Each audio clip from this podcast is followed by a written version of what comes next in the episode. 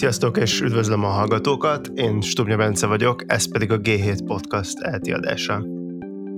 Az elmúlt években több kutatás is foglalkozott azzal, hogy Magyarországon más országokhoz képest elég alacsony az esélye annak, hogy valakinek a státusza vagy a jövedelme jelentősen eltérjen a szüleiétől. Szociológiai szakszóval élve, tehát Magyarországon alacsony a társadalmi mobilitás. A mobilitással foglalkozó kutatások azonban általában országos szinten nézik ezt a jelenséget, és keveset tudunk arról, hogy a társadalmilag mobil emberek konkrétan mit tapasztalnak meg, milyen kihívásokkal néznek szembe, milyen dilemmáik vannak. Ezért is érdekes és újszerű a szociológiai szemle nemrég megjelent tematikus száma, amiben egy három éves kutatási projekt alapján készült tanulmányok arra a kérdésre keresik a választ, hogy a különböző etnikumú és nemű első generációs magyar értelmiségiek hogyan élik meg az értelmiségi béválást. A vendégeim a szám szerkesztői és szerzői Durs Judit, a Társadalomtudományi Kutatóközpont Kisebbségkutató Intézet és a University College London kutatója, és Nyírő Zsanna, a Társadalomtudományi Kutatóközpont Kisebbségkutató Intézet kutatója. Köszöntelek titeket a G7 podcastban, és köszönöm, hogy elfogadtátok a meghívást. Mi köszönjük a meghívást és az érdeklődést a kutatásunk eredményei iránt. Az első kérdésem az alapvetően a kutatásra vonatkozna, ez egy három évig tartó nagy projekt. Hogyan nézett ki ez a kutatási folyamat, és mi volt ennek a kutatásnak a módszertana? Ez egy NKFHI, vagyis a Magyar Tudományos Akadémia által támogatott OTKA, régen úgy hívtuk, hogy OTKA kutatási projekt volt, a három évből végül négy év lett, mert a COVID és egyéb a kutatócsapatban történt változások miatt, babaszületés miatt kértünk egy év haladékot. Ez az egy év haladék abban segített, hogy az eredeti tervekhez képest jóval több interjút gyűjtöttünk. A cikkben még 153 interjúról beszélünk, de épp a múlt heti összesítés alapján már látjuk, hogy 170 interjút sikerült gyűjtenünk. Ennek a nagy része le is van kódolva, az azért is nagyon fontos volt, hogy rendszerezzük ezt a kvalitatív kutatások szempontjából nagyon nagy interjú számot, vagyis interjú mennyiséget, az anyagot. Az interjúink nagy része legtöbbje a COVID előtt etnográfiai interjú volt. Az azért fontos, mert általában akár kis településeken is volt, és több órás út vezetett oda, elmentünk az otthonaikba, és ott időt elég sok időt, órákat töltöttünk a beszélgetés során, tehát a saját közegükben, életközegükben, életterükben találkoztunk ezekkel az interjúellanyokkal, ami nagyon sokat segített abban, hogy megértsük az ő habitusukat. A György Péter vetette fel épp a Bülbacher és a Műbacher eszéje kapcsán, hogy jó lenne tematizálni a magyar nyilvánosságban az első generációs értelmiség problémáját, mert hogy ez egyáltalán nem került be még ez a két eszék kivételével, hogy mennyien küzdködnek ezzel, és hogy mennyien beszélnek arról, hogy van egy belépési küszöb, amit sokan a falu vagy vidékről jövőknek a Budapestre való középosztályba integrálódásában látnak. Kutatócsapatnak én voltam a vezetője, és Zsannával vittük végig az egész projektet. Ő volt a, a, az az ember, aki főállás, vagy félállásban ezen a projekten végig dolgozott, és végig kísérte a folyamatot, ő vezette a interjú kódolását, meg egy csomó egyéb feladatot, de nagyon klassz kutatócsapatunk gyűlt össze, szóval nyolcan voltunk, azért gyorsan elmondom, hogy mindenkinek nagyon-nagyon hálásak vagyunk, mert mindenki nagyon sokat adott hozzá ehhez, hogy ennyi interjú gyűjjön össze, a kutatócsapat tagjai rajtunk kívül még Bereményi Ábel volt, Dés Fanni, Boros Julianna a Pécsi Egyetemről, Bogdán Péter, szintén akkor még a kisebbségkutató munkatársa volt, Pabzi Attila Felsmit Margit szintén kisebbségkutató munkatársa, és Kála Jernő szintén munkatársunk. Két része volt a kutatásnak, az egyik interjúkat gyűjtöttünk, ezek általában ilyen két órás interjúk voltak, néha hosszabbra sikerült, az interjúkat hollabda módszer segítségével, interjúalányokat hollabda módszer segítségével találtuk meg, mivel 8 8 fajta hollabdát görgettünk, először is a saját networkünkön belül, másodszorban kerestünk oktatási támogató programok vezetőink keresztül első generációs értelmiségeket, készítettünk Facebook hirdetést, csináltunk egy Facebook első generációs csoportot, és ott fizetett hirdetés keretében nagyon sokan jelentkeztek szintén. Mivel sok honlapát görgettünk, ezért nagyon fontosnak tartjuk, hogy ez nem egy homogén networkből létrejött interjúbázis, hanem nagyon sokféle az ország minden területéről, kis települések, közepes települések, Budapest, megyei jogú városokból vannak interjúalanyaink. Amit nagyon a, bocsánat, hogy a hólap, de csak, csak hogy mondjuk el azoknak a hallgatóknak, akik ezt nem ismerik ezt a kifejezést, hogy, a, hogy azok az interjú alanyok ajánlottak másik interjú alanyokat, akikkel már igen. sikerült lebeszélni az interjú. Igen.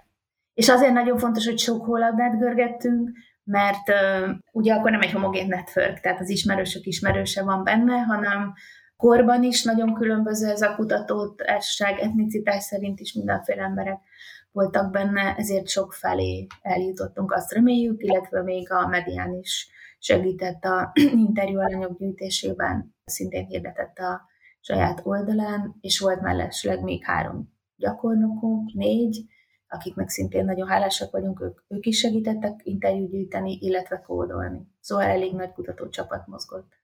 Oké, okay, beszéljünk egy kicsit arról, ahogy ez a tanulmánykötet a társadalmi mobilitás fogalmát megközelíti. Ugye erről a legtöbbször egy pozitív fogalomként szoktunk beszélni a közbeszédbe, tehát hogyha a társadalmi mobilitásról beszélünk, akkor feltételezzük, hogy az egy, az egy jó dolog, de ez nem annyira egyértelmű a, a kutatás összegző tanulmányok bevezetője alapján. Ez pontosan mit, mit takar itt ez a megközelítés? A társadalmi mobilitás ezt többféleképpen, többféleképpen mérik, és a társadalmi mobilitás főképp Magyarországon ugye a szociológia egyik legerősebb ága, és kvantitatív, kvalitatív, kvantitatív módszerekkel, tehát reprezentatív mintákon egy társadalom mobilitási rátájáról beszélnek ezek a kutatások.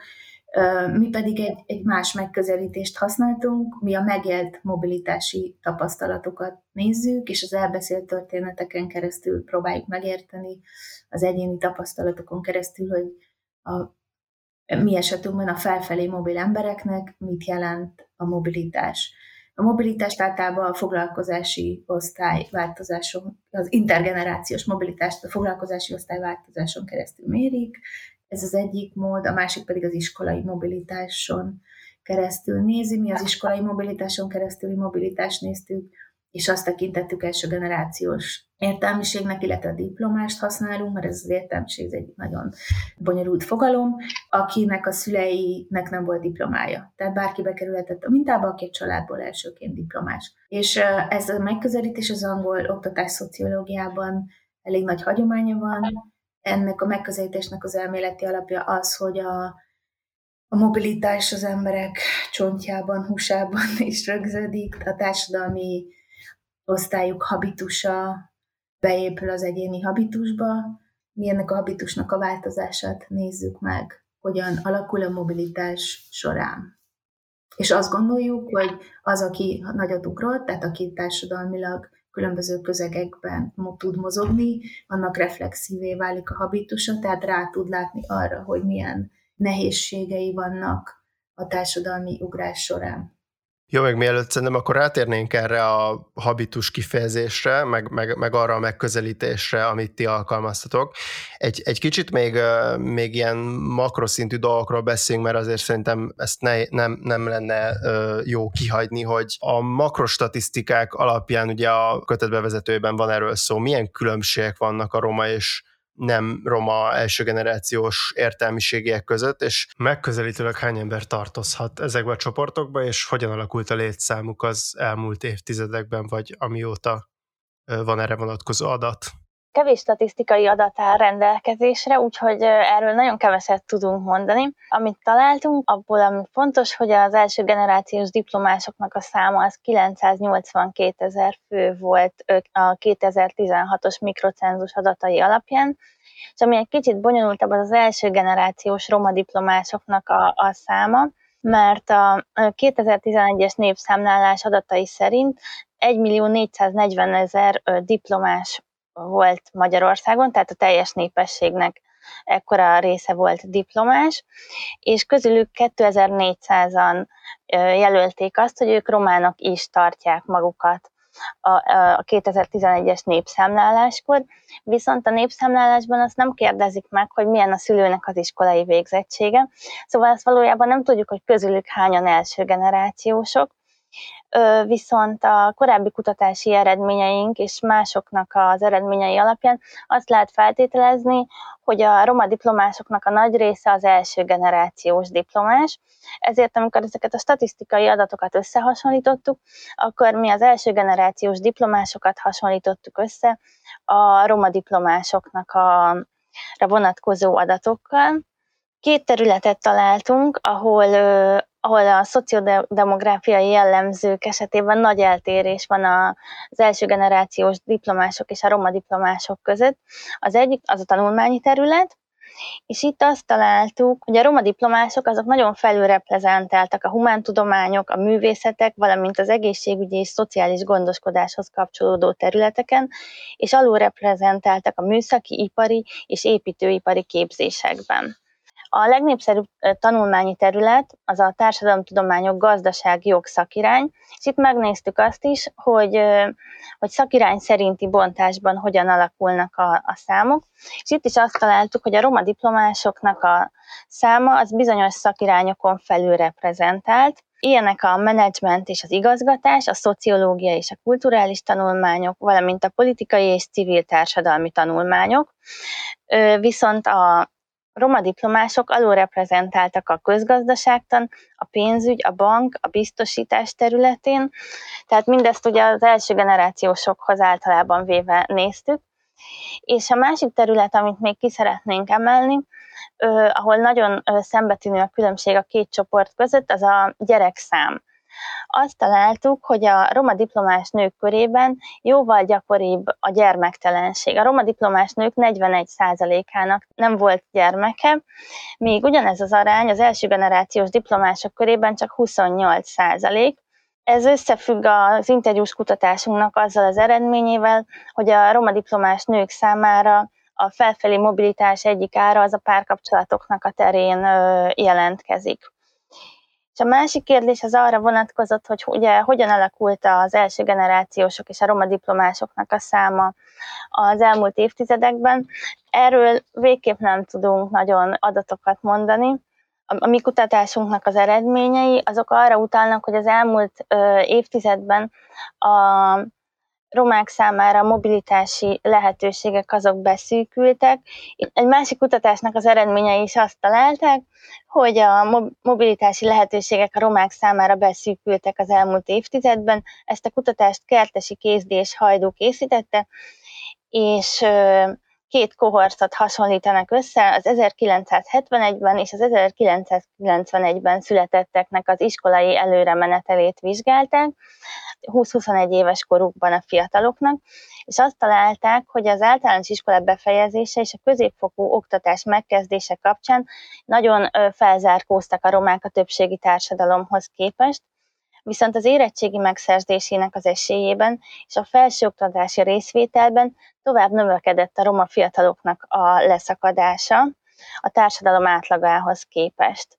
Ez alapján, és az alapján, hogy a, azok az intézményvezetők, akik a roma diákoknak a tanulmányait segítik elő ilyen programokban, vagy akár intézményi szinten, ők is nekünk azt mondták, hogy úgy látják, hogy a lehetőségek a romák számára beszűkültek az elmúlt időszakban, ezek alapján ezt tudjuk mondani, de hogy ezzel kapcsolatban nem állnak rendelkezésre részletes statisztikai adatok.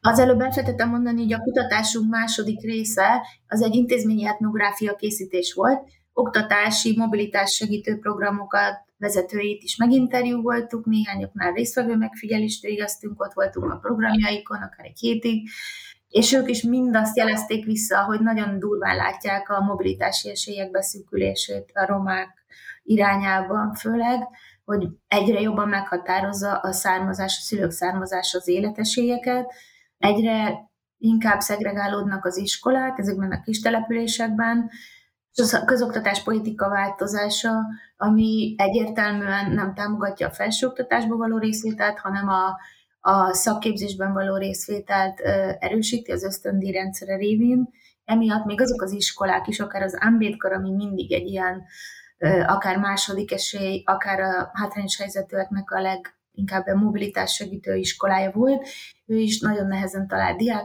korábban, mielőtt nem alakította át az iskola típusát, talált diákokat, pont azért, mert ők nem tudtak ösztöndíjat adni. És maguk a diákjai, vagy az interjú beszélnek arról, hogy ők szerencsések voltak, még viszonylag integrált iskolába járhattak, a helyi faluba, vagy a helyi kisvárosba, de ma már az az iskola, ahova a kisebb testvéreik járnak, teljesen elcigányosodott. És az ő testvéreiknek már nincs igazából esélye, szerintük.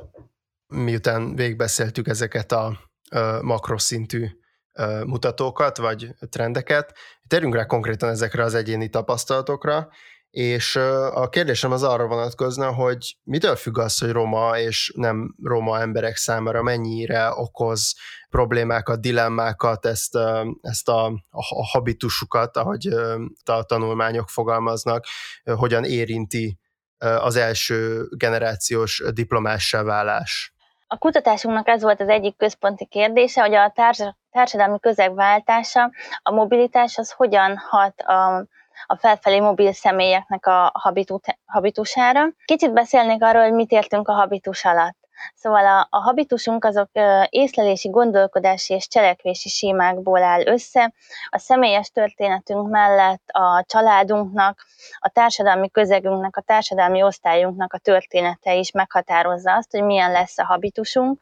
És a habitus az kifejeződik a mozgásban, beszédmódban, öltözködésben, világlátásban, szóval nagyon sok területen kifejeződik az, hogy milyen a habitusa valakinek. Ami nagyon fontos a habitussal kapcsolatban, az az, hogy ameddig egy olyan közegben vagyunk, amelyik illeszkedik a habitusunkhoz, addig a habitus az észrevehetetlen. Viszont amint kilépünk a saját közegünkből, úgy feltűnővé válik a habitusunk. Ez például a tájszólás kapcsán lehet nagyon könnyen megérteni. ameddig mindenki ugyanazt a tájszólást használja, mint én, addig nem fogom észrevenni, hogy tájszólásom van. De onnantól kezdve, hogy átlépek egy új közegbe, ahol a többieknek nincsen ilyen tájszólása, egyből észre fogom venni azt, hogy nekem tájszólásom van, és ugyanígy minden, az élet minden területén ez ez a habitus ez feltűnővé válhat az egyén számára a saját habitus, amikor kilép a közegéből. És azt találtuk, hogy a felfelé mobil személyek azok gyakran azt élik meg a mobilitás eredményeképpen, hogy a habitusuk az nem illeszkedik már a régi közegükhöz, de még az új közegükhöz sem illeszkedik, ami miatt a mobil személyek gyakran ilyen nagyfokú stresszt élnek meg, vagy, vagy feszültséget és a szakirodalom szerint ez a feszültség, ez amiatt is ö, jön létre, mert két egymással ellentétes kényszerrel szembesülnek a felfelé mobil emberek. Az egy, egyik az az, hogy egyrészt szeretnék elkerülni azt az érzést, hogy, hogy elárulták a származási közösségüket, hogy elhagyták a származási közösségüket, másrészt pedig legalábbis minimálisan, de muszáj igazodniuk valamennyire az új közegükhöz, és ez a két kényszer, ez ugye egymással ellentmondásban áll, mert hogy különböző beszédmódokat, különböző viselkedést, különböző gondolkodást igényel a két közeghez való alkalmazkodás. Sok interjú alanyunk beszélt arról, hogy a pályája során egy ponton úgy érezte, hogy nem tartozik így sehova, hogy a régi közege már nem fogadja be, de az új közeg sem szeretné őt befogadni. És a Judittal közös cikkünknek az volt az egyik központi kérdése, hogy milyen tényezőknek van szerepe abban, hogy a habitusa valakinek destabilizálódik-e így a felfelé mobilitás eredményeképpen. És itt hat tényezőt azonosítottunk, a mobilitásnak hat jellemzőjét, aminek szerepe lehet a habitus destabilizálódásában. Az egyik ilyen az a roma kisebbséghez tartozás, aminek nagyon nagy szerepe van abban, hogy valaki megtapasztalja ezt a szakirodalom, ezt a destabilizálódást, ezt hasadhabitusnak nevezi. Szóval azt találtuk, hogy a roma interjú körében a hasadhabitus az elég gyakori. Ez egyrészt annak tudható be, hogy az ő esetükben mind a lojalitás, tehát mind az árulásnak a kérdése, mind az új csoporthoz való alkalmazkodás, az egy komplexebb kérdés, mint a többségi társadalom tagjai számára, mert ugye egyrészt a váltás történik az osztályban, másrészt pedig a, az etnikai hovatartozás kérdése is felmerül az ő esetükben. Azért is nagyon nehéz a romák számára a mobilitás, mert a diszkriminációt, az előítéleteket azt mindennapi szinten megtapasztalják a felfelé mobil ö, személyek. Szinte minden interjú alanyunknak vannak ö, diszkriminációs vagy előítéletekkel kapcsolatos tapasztalatai, ami ugye nagyon megil- megnehezíti az új közegbe való beilleszkedést. A származási csoporthoz való lojalitás kérdése is komplexebb, mert ugye az osztály mellett az etnikum mentén egyszerre merül fel, az a kérdés, merül fel a kérdés, a többségiek számára pedig ugye csak az osztály mentén merül fel a lojalitásnak a kérdése, az, hogy, hogy, hogy kihez vagyok lojális. Igen, a roma interjúanyok közül nagyon sokan beszéltek arról, a fájdalmas tapasztalatról, hogy a továbbtanulásuk miatt a származási közösségük már megkérdőjelezte a cigányságukat. A második ö, tényező, amit megállapítottunk, az a társadalmi mobilitásnak a terjedelme. Tehát az, hogy, hogy valaki mekkora ö, terjedelmi mobilitási pályát jár be, azt a szülőiskolai végzettségéhez ö, mérve néztük.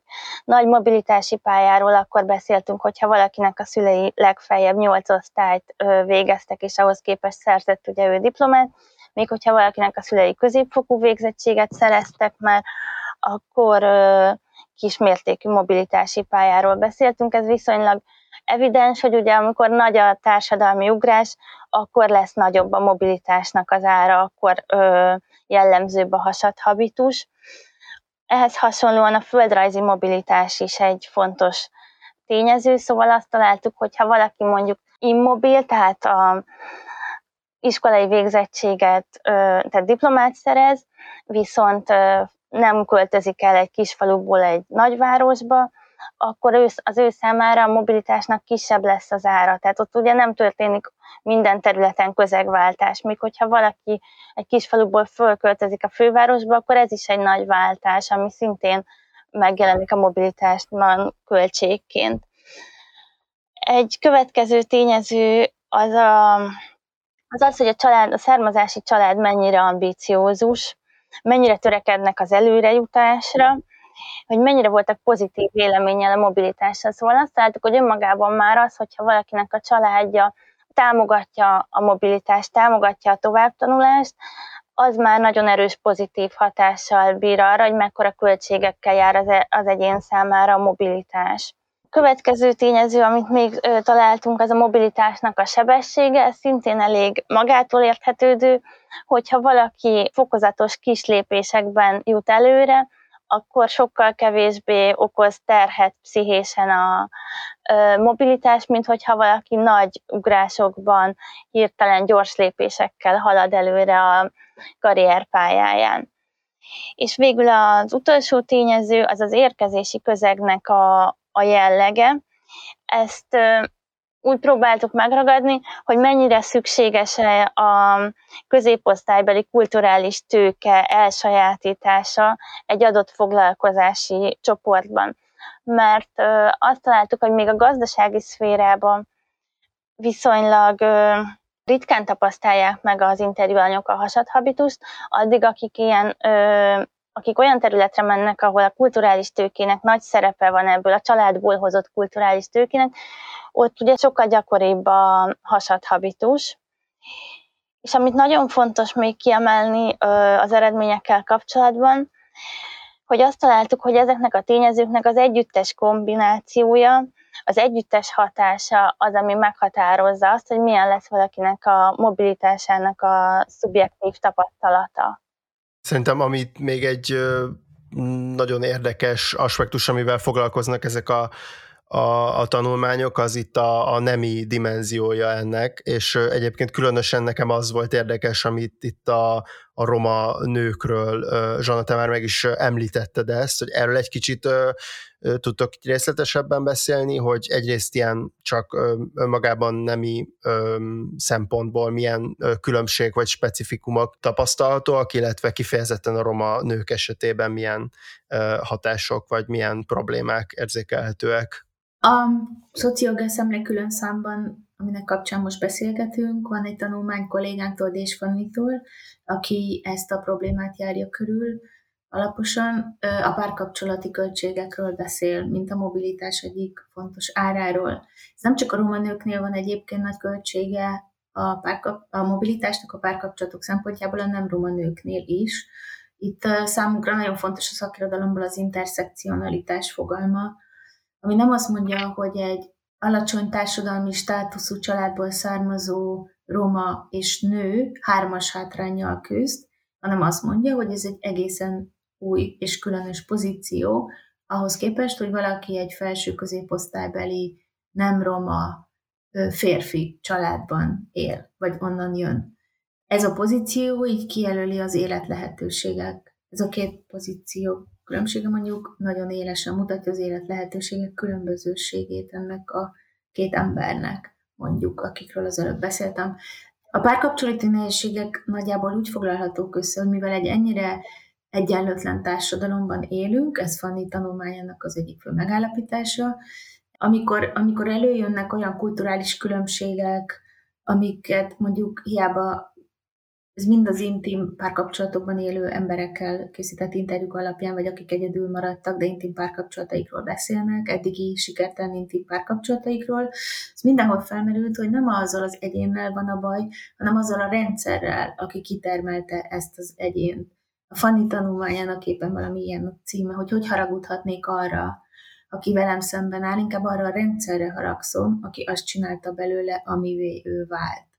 Ö, ez azért nagyon fontos, mert mert nem csak arról van szó, hogy különböző világok találkoznak, és akkor itt ezeket a habitusokat nagyon nehéz így, így összeegyeztetni egy családi rendszeren belül, hanem, hanem arról is van szó, hogy ezek a világok így hierarchiába is rendeződnek. Tehát az, aki felső középosztálybeli, az valahogy az ő kultúráját értékeli a magasabb rendnek, és ez egyfajta szimbolikus erőszakként éli meg az, aki egy alacsonyabb kultúrából, vagy társadalmi osztályból származik, hiszen pontosan tudja, hogy az ő szüleinek is micsoda hatalmas kulturális tőke van, csak ez a nem domináns kulturális tőke, ahogy a szakirodalom nevezi, tehát azok, akik hatalmi pozícióban vannak, ezeket a fajta alternatív kulturális tőkéket nem értékelik. Úgy mondjak egy példát, beás romák beszélnek arról, hogy ők nem is tudták sokáig, hogy az érték, hogy ők beás nyelven perfektül beszélnek.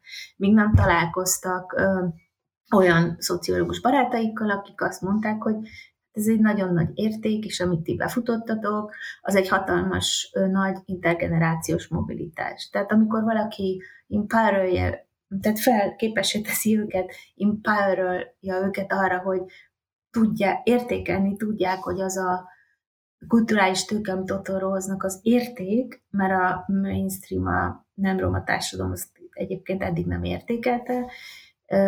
Ez egy, ez egy fontos mozzanat. De a nő, roma nőknél azért nehezebb még inkább a párkapcsolat úgy tűnik, bár nem szeretnék összehasonlítást mondani, azért különösen nehéz mondjuk így, mert ugye nem roma nők is nehezen érik meg egyébként a párkapcsolati problémáikat, amik a mobilitásból származnak. A románok azért beszélnek sokszor még fájdalmasabban erről az élményről, mert nekik ott van a cigányságuk okozta ö, trauma sok olyan nem cigány magyar családban, akik ö, egyszerűen, egyszerűen előítéletesek és, és sztereotíp stereotípok a roma nőkkel szemben, hiába tanultak, és ezért nagyon sokan arról számolnak be, hogyha bármilyen feszültség van, akkor megint előjönnek ezek a sztereotípiák, hogy ja, hát te a véredet nem tudod megtagadni, illetve nagyon sokaknak az a stratégiája, hogy eleve, ha a kerespárt már az első perctől akármilyen online randi után találkoznak, de ha személyesen is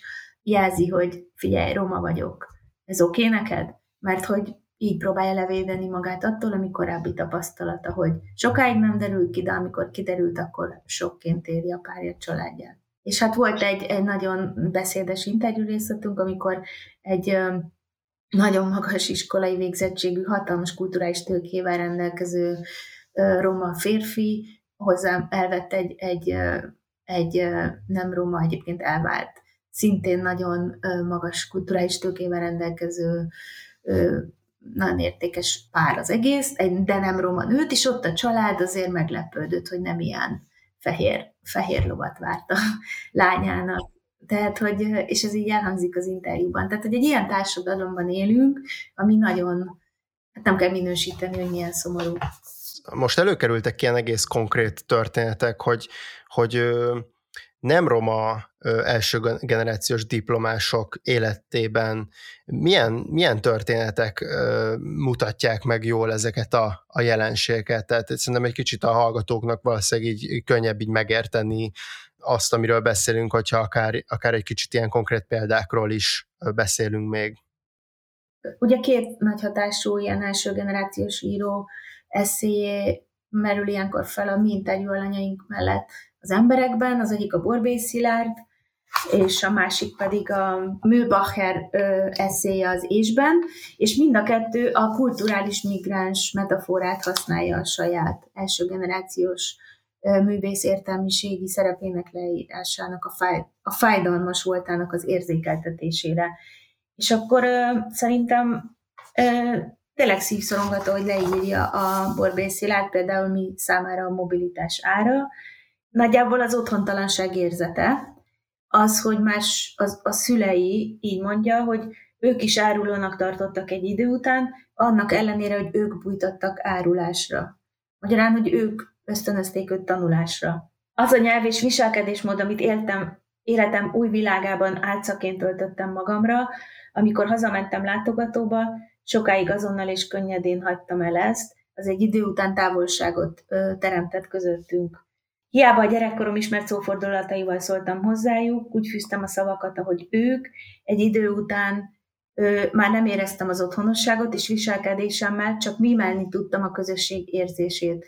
Ez persze én nem, nem én vettem észre, de ők azonnal vájt füllel, az árulás jeleire kiélesedett szemmel ezt rögtön felfogták. És attól kezdve már szégyelték, hogy három lyukaszoknit húznak egymásra, hiába húztam én is három lyukaszoknit magamra, ha otthon voltam. Még mindig több eszem első személyben beszéltem magunkról, mint családról, de már távolabb kerültem tőlük. És itt mond egy nagyon fontos idézetet, aki elárulta a megalázottak sors közösségét, az az ő ezt a szegény faluját, a parasztokat, mert hogy ő egy paraszt családból származott, és az urak közé állt, azzal, hogy diplomás lett, és Pesten élt a művészvilágban, az megbocsájthatatlan bűnt követett el a falubéliek és a szülei szemében. Amikor elkezdtem leírni a szüleim és a falu világát, akkor döbbentem rá, hogy ezzel a leírással elárulom őket. Következésképp elfelejtettem a nyelvüket, amely az én saját nyelvem is volt. Aki elhagyja a falu népét, az elárulja őket. Aki beszél róluk, az is. Aki kiszakad közülük, az pedig elveszíti a nyelvét. Aztán újra tanul beszélni. De egy nyelv közben elveszett, és ezt az utat jártam be én is. Kulturális migrás vagyok, akinek el kell tüntetni az árulkodó nyomokat, amelyek a múltja felé vezettek, hogy sikeresek legyen, sikeres lehessen az új világban. Mi meg azt találtuk, hogy nem mindenki tünteti el ezeket a nyomokat, és aki nem tünteti el, ott van sokkal kisebb mobilitás ára. Tehát azt találtuk, hogy aki valahogy össze tudja békíteni azt a habitust, ami a származási közegében való, tehát ami a származási közegében való szocializációból, amit abból nyert, azzal a habitussal, amit az érkezési közegében vett magára az akkulturáció során, az lesz valamennyire integráns személyiség. És ezt egyébként sokan a párválasztás nem tudatos, de tudattalan sokszor stratégiájával értékel. Olyan párt választottak, aki ugyanezt a mobilitási utat járta meg. Tehát ott tűnik nagyon harmonikusnak a első generációsok házassága, ahol ismerik, értik egymás világát, a származásit is, és a megérkezését is. Ahol pedig nem, azt az egyik roma interjú nagyon plastikusan szépen fogalmazta, nem tudom, hogy honnan válasszak, onnan, ahonnan eljöttem, de ahova már nem teljesen tartozom, vagy onnan, ahova megérkeztem, de oda még mindig nem tartozom. Szóval ez az otthontalanság érzése, ez megosztható azzal, aki ugyanezt az utat járta be. Az érdekes, hogy ez már előkerült, ugye ez, ezek az ilyen alkalmazkodási stratégiák. Erről szerettem volna így még utolsó témaként egy kicsit beszélgetni, hogy, hogy itt már előkerült akkor ez a párkapcsolat, mint egy ilyen alkalmazkodási stratégia, de hogy milyen alkalmazkodási stratégiákat lehet még tapasztalni ilyen első generációs diplomások körében, és itt kifejezetten megint akkor roma és, és nem roma diplomásokról is szerintem beszélhetünk, hogyha itt vannak eltérések. Igen, uh, itt A párkapcsolat mellett, amit még találtunk, az az, hogy a folytonosságot a két világ között sokan úgy találják meg, hogy valamennyire mind a két világhoz kapcsolódnak továbbra is, és nagyon sok esetben ez, a, ez egy olyan munka, munkában ölt testet, aminek a segítségnyújtás a, a lényege. Szóval sokan főállásban foglalkoznak olyan tevékenységgel, aminek az a lényege, hogy a származási közösségüket úgymond visszasegítsék, tehát, hogy, hogy visszaadjanak a származási közösségüknek azért, mert ők eljutottak valahova.